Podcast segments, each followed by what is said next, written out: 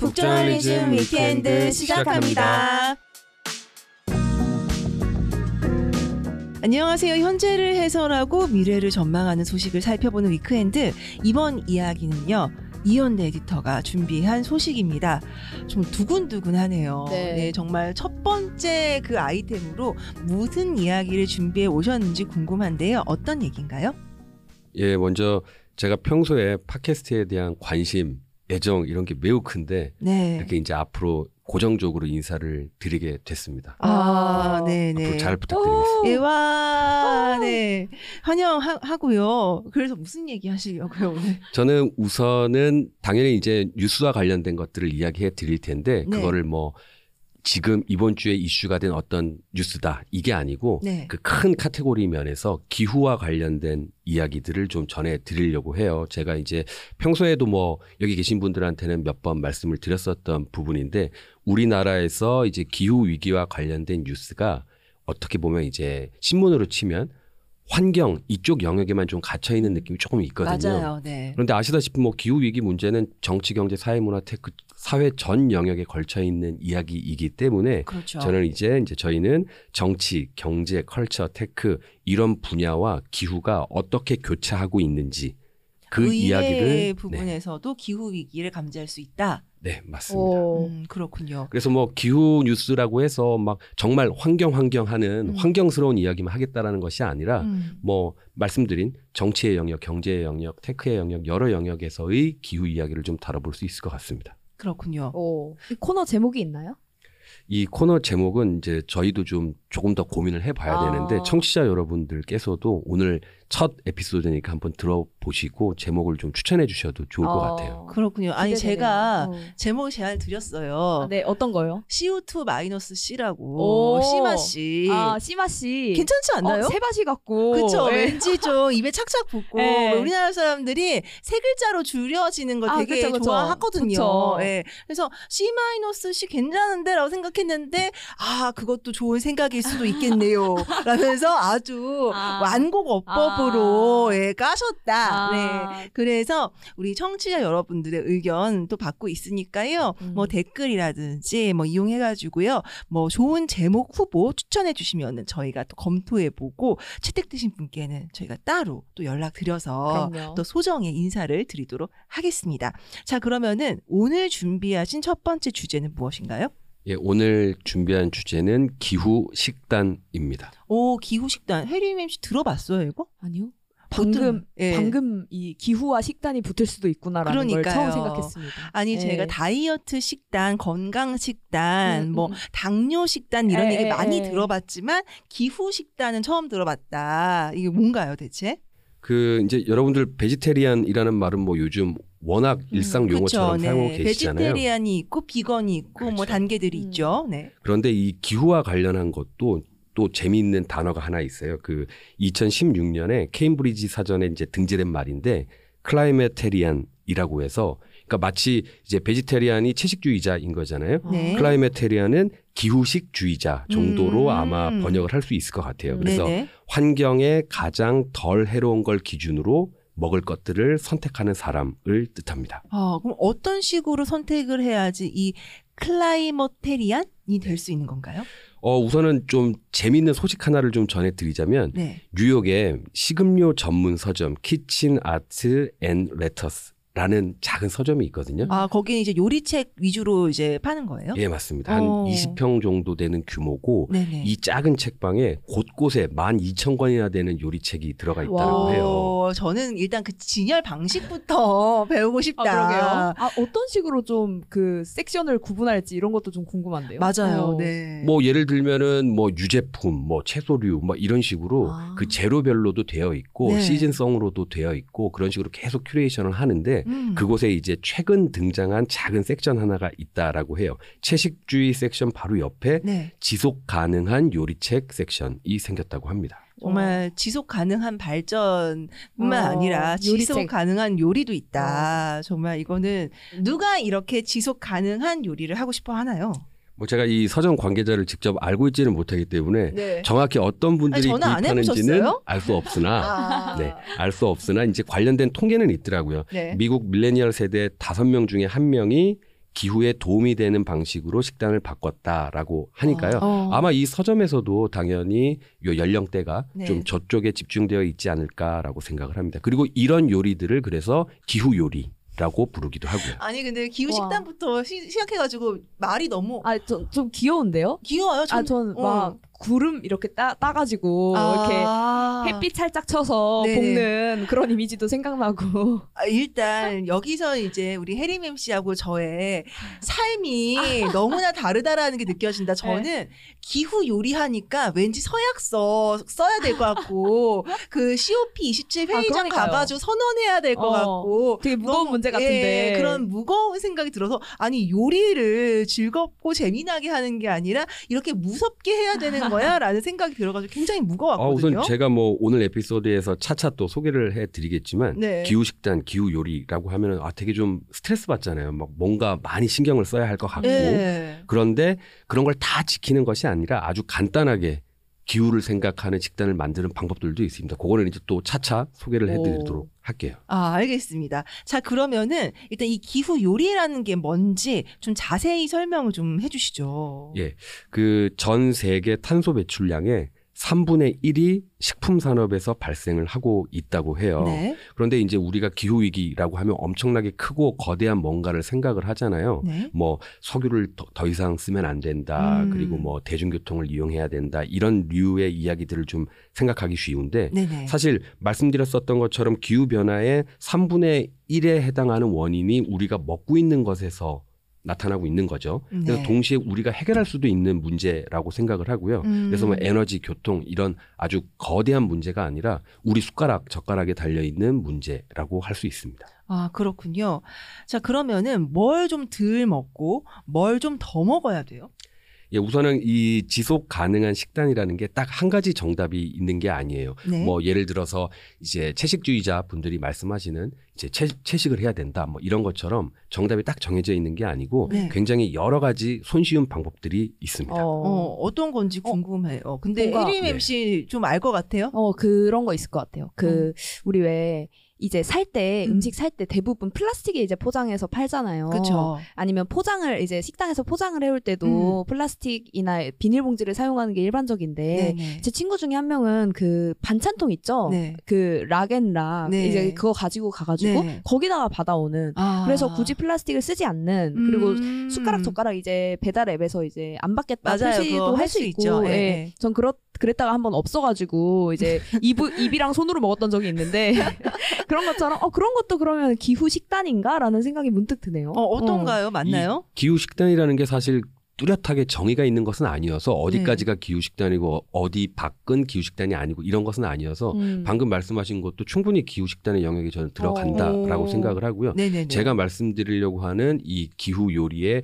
큰 세 가지 방향이 있는데 그 중에 첫 번째 방향하고 방금 말씀하신 게 되게 비슷한 것 같아요. 어떤 건가요? 이 첫 번째 방향이 바로 음식물 쓰레기를 줄이는 겁니다. 아. 우리가 기후 위기라고 하면은 네. 이거를 어떻게 해결하느냐라고 했을 때 이제 말씀드렸었던 것처럼 이제 전기차를 우리가 타야 되나 채식을 음. 해야 되나 이런 좀 거창한 생각을 하기가 쉬운데 네. 제일 손쉬운 거는 음식물 쓰레기를 줄이는 겁니다. 어. 우리나라 음식물 쓰레기에서 나오는 탄소 배출량이 전체 승용차에서 나오는 탄소 배출량의 한 18% 정도를 아니 차지하는 근데 거라고 해요. 그럴 법하죠. 우리는 아. 어쨌든 간에 유기물을 먹게 되어 있잖아요. 그 아. 얘기는 우리가 먹는 게 예, 먹는 음식물에 다 탄소가 붙어 있다는 음. 얘기고 그걸 버리면 다 탄소가 되는 거겠죠. 아. 근데 너무 당연한 얘기 같고 또 말씀을 듣고 보니 저야말로 기후 요리, 기후 식단 실천하고 있는 사람이다. 그럴까요? 예, 저는 이제 절대 남기지 않는다. 아. 먹을 만큼만 덜어서 아니 유통기한 지난 것도 드시는데 당연하죠. 유통기한 지난 것 나는 음수로 내버릴 수 없다. 다내 아. 뱃속에 넣어서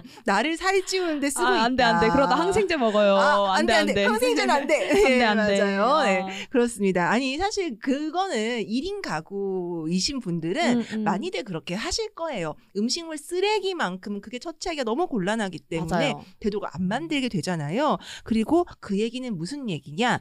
실천하기 굉장히 좋은 쉬운 어, 맞아요. 음, 얘기라는 음. 거가 될 것 같아요. 자 그러면은 첫 번째 얘기 뭐 들어보니까 뭐 실천하기 어려울 것 같지 않아요. 그럼 두 번째는 뭔가요?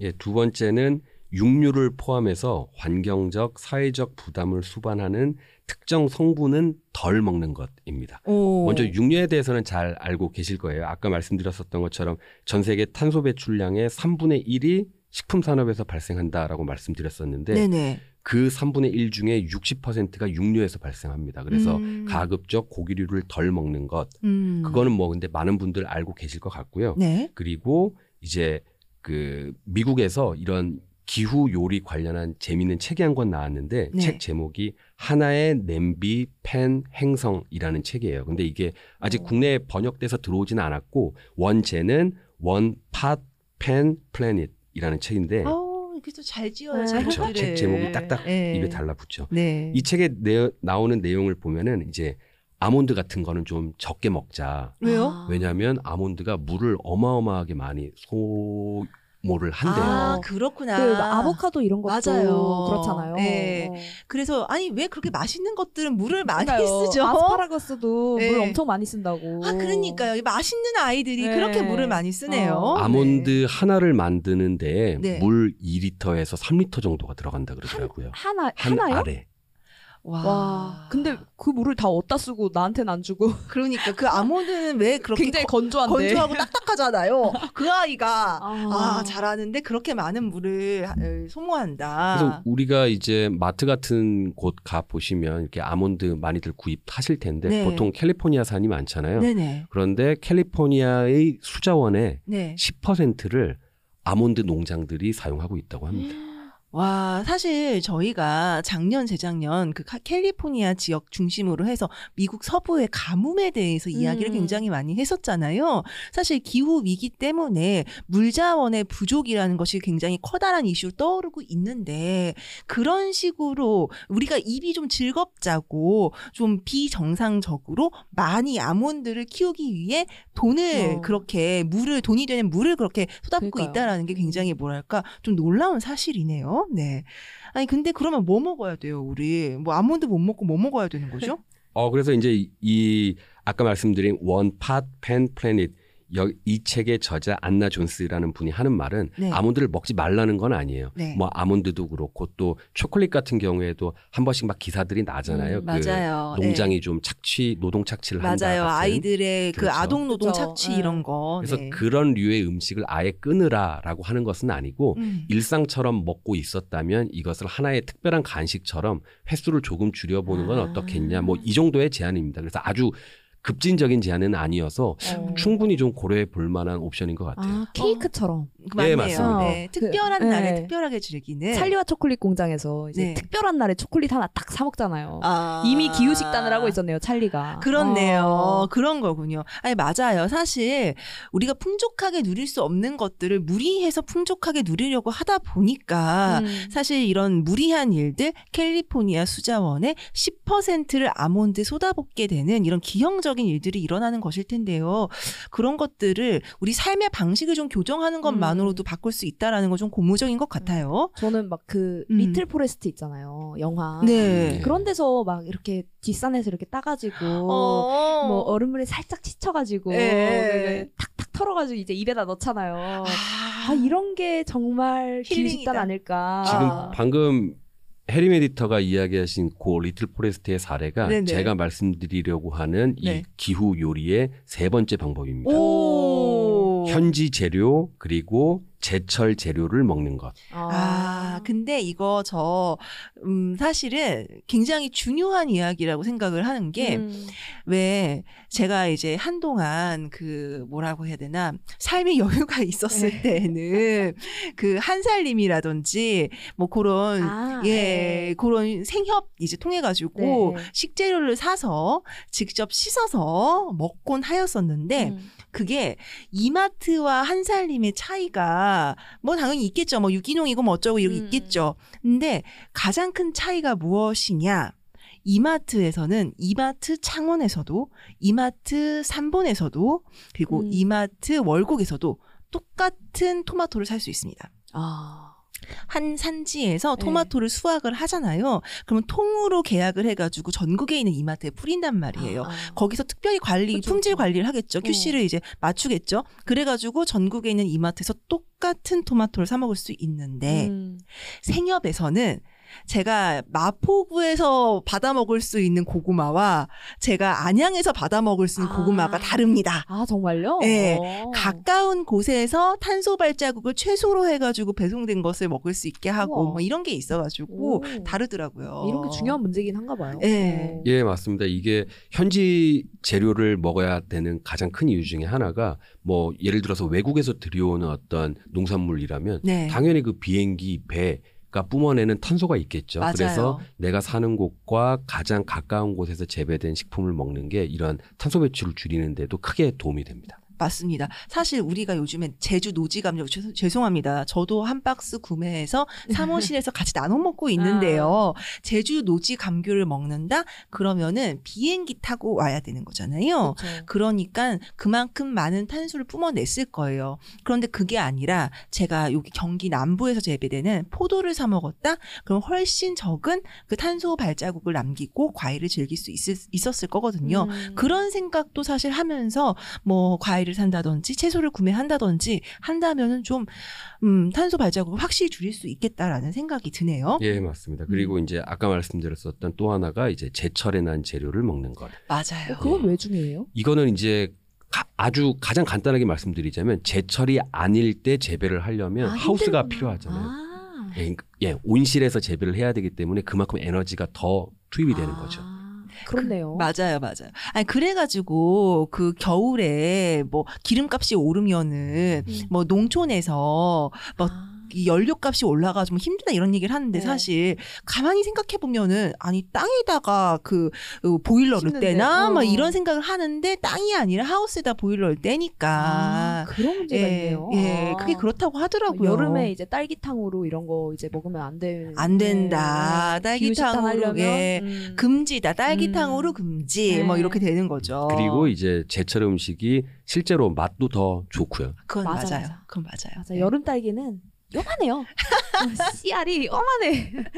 맞아요. 네. 그래서 여름에는 가지를 먹고 네. 겨울에는 물을 먹는 삶이 아. 기후 식단의 출발이 될 수 있다라는 거네요. 음, 아니, 듣다 보니까 저희 이제 시골에 사시는 네. 고모가 네. 이미 다 하고 계시는 것 같아요. 아, 어, 그렇구나. 네, 굳이 이렇게 뭐 막 대형 농장을 하고 음. 이러진 않고 그냥 뒷산에서 이제 조그만하게 해서 그거 이제 열무 뽑아다가 이제 김치 만들어서 먹고 네. 뭐 이런 식으로 하는 거 저도 보면서 아 저렇게 살면은 나중에 좋겠다라고 생각을 했었는데 네. 어, 이런 것도 뭔가 기후 식단 하고 계시네요. 이렇게 한마디 할 수 있겠네요. 그렇네요. 네. 그리고 또 저는 오늘 이야기 나누다 보니 드는 생각이 이 기후 식단을 실천하는 것이 우리가 음식을 먹는 데 있어서 발생하게 되는 많은 부조리, 부조리들이 있잖아요. 음. 이를테면 농촌에서는 분명히 무를 100원에 팔았는데 서울에 왔더니 무가 5,000원이 어. 됐어요. 뭐 이런 일들, 이런 것들도 사실 가까이에 있는 생산지에서 바로 바로 사서 먹는 문화가 좀 정착이 된다면은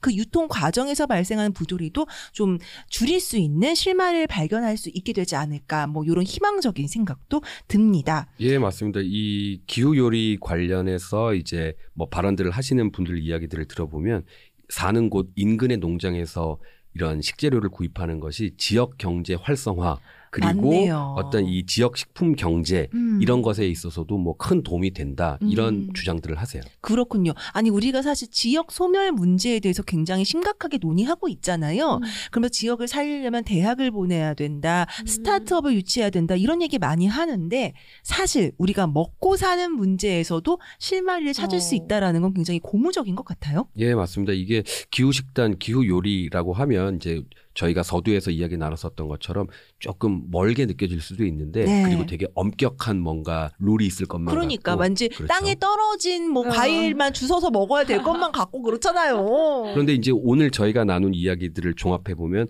아주 간단한 세 가지입니다. 음식물 쓰레기 좀 줄이자. 네. 그리고 이제 육류를 포함해서 환경적, 사회적 영향에 이제 좀 부담을 주는 그런 음. 음식들을 조금은 줄여보자. 네. 그리고 우리 동네에서 난 재료, 네. 그리고 지금 철에 나온 재료, 네. 가급적 요런 걸 먹어보자. 그래서 음. 아주 간단한 이야기들이고 그래서 뭐 무조건 채식을 해야 된다 이런 이야기도 아닙니다. 또 실제로 우리나라는 아니지만 일부 문화권에서는 꼭 육류를 먹어야 하는 곳들도 있잖아요. 뭐 가장 대표적인 게 북극이죠. 네, 그쵸, 그쵸. 그쵸. 술럭고기를 먹지 않으면 뭐 비타민 A나 철분이나 이런 게 섭취할 결핍이 돼서 방법이 없죠 거기는. 그러니까요. 그래서 뭐 제가 말씀드렸었던 이런 기후 요리 관련된 음. 책을 쓰시는 분들도 뭐 강력하게 꼭 채식을 해야 되고 이런 식으로 아주 세게 말씀하시지는 않으세요. 그냥 음. 우리가 집에서 간단히 할 수 있는 네네. 흔히 말하는 냉장고 털어먹기 같은 거죠. 그쵸. 그런 네. 식으로 레시피도 제안을 하시고 하는데 음. 한 번쯤 생각해 보셔도 좋을 것 같습니다. 아, 너무 재미있는 네. 얘기였어요. 그리고 듣다 보니 이거 기후 식단이기보다는 그냥 건강 식단 아니에요? 어, 예. 그러니까요. 그리고 편할 것 같아요, 되게. 어, 맞아요. 편할 네, 것 같아요. 네. 네. 아, 오늘 굉장히 재미있는 이야기를 들으면서 첫 번째 그 이현대 에디터의 순서를 마무리를 하게 됐습니다. 어땠어요, 해림 에디터? 재밌었어요? 아, 네, 재밌었고 네. 생각보다 편하네요. 아, 네. 다행입니다. 편안하고 네. 그리고 네. 되게 제가 살았던 네. 그 뭔가 경험들이랑 이 좀 낯선 용어랑 이렇게 합쳐지니까 음. 되게 생경하면서도 익숙하고 그래서 정말 해볼 수도 있겠다라는 생각이 드는 좀 음. 회차였던 것 같아요. 그렇군요. 네. 사실 기후 식단이라는 용어를 처음 들었을 땐 멀게 느껴졌는데 우리 삶하고 굉장히 착 붙어 있는 이야기들이 많이 나와서 유익했던 것 같습니다. 오늘 첫 시간 어떠셨어요? 예, 저도 너무 재미있게 잘 했고요. 그리고 이제 저희 지금 이제 팟캐스트 녹음 끝나고 네. 이제 식사를 하러 갈 건데 네. 이제 식당에 가서도 음식물을 네. 남기지 않고 아. 아주 깨끗하게 비워보는 걸로. 네. 네, 그거 뭐 저희가 자신 있죠. 그렇죠. 네, 그렇습니다. 네. 자, 그러면은 북저널리즘 위켄드 오늘 순서도 여기서 마무리하겠습니다. 그리고 저희는 다음 주에 더욱더 재미있고 유익한 소식 준비해서 돌아올 것을 약속을 드릴게요. 북저널리즘 위크엔드는요, 북저널리즘 웹사이트, 애플 팟캐스트, 스포티파이, 네이버 오디오 클립, 그리고 유튜브에서도 만나보실 수 있습니다. 자, 다- 저희 다음 주에도 돌아올 테니까 잊지 마시고 꼭 챙겨주세요. 그럼 다음 주도 위크엔드에서 위크엔드에서 만나요. 만나요.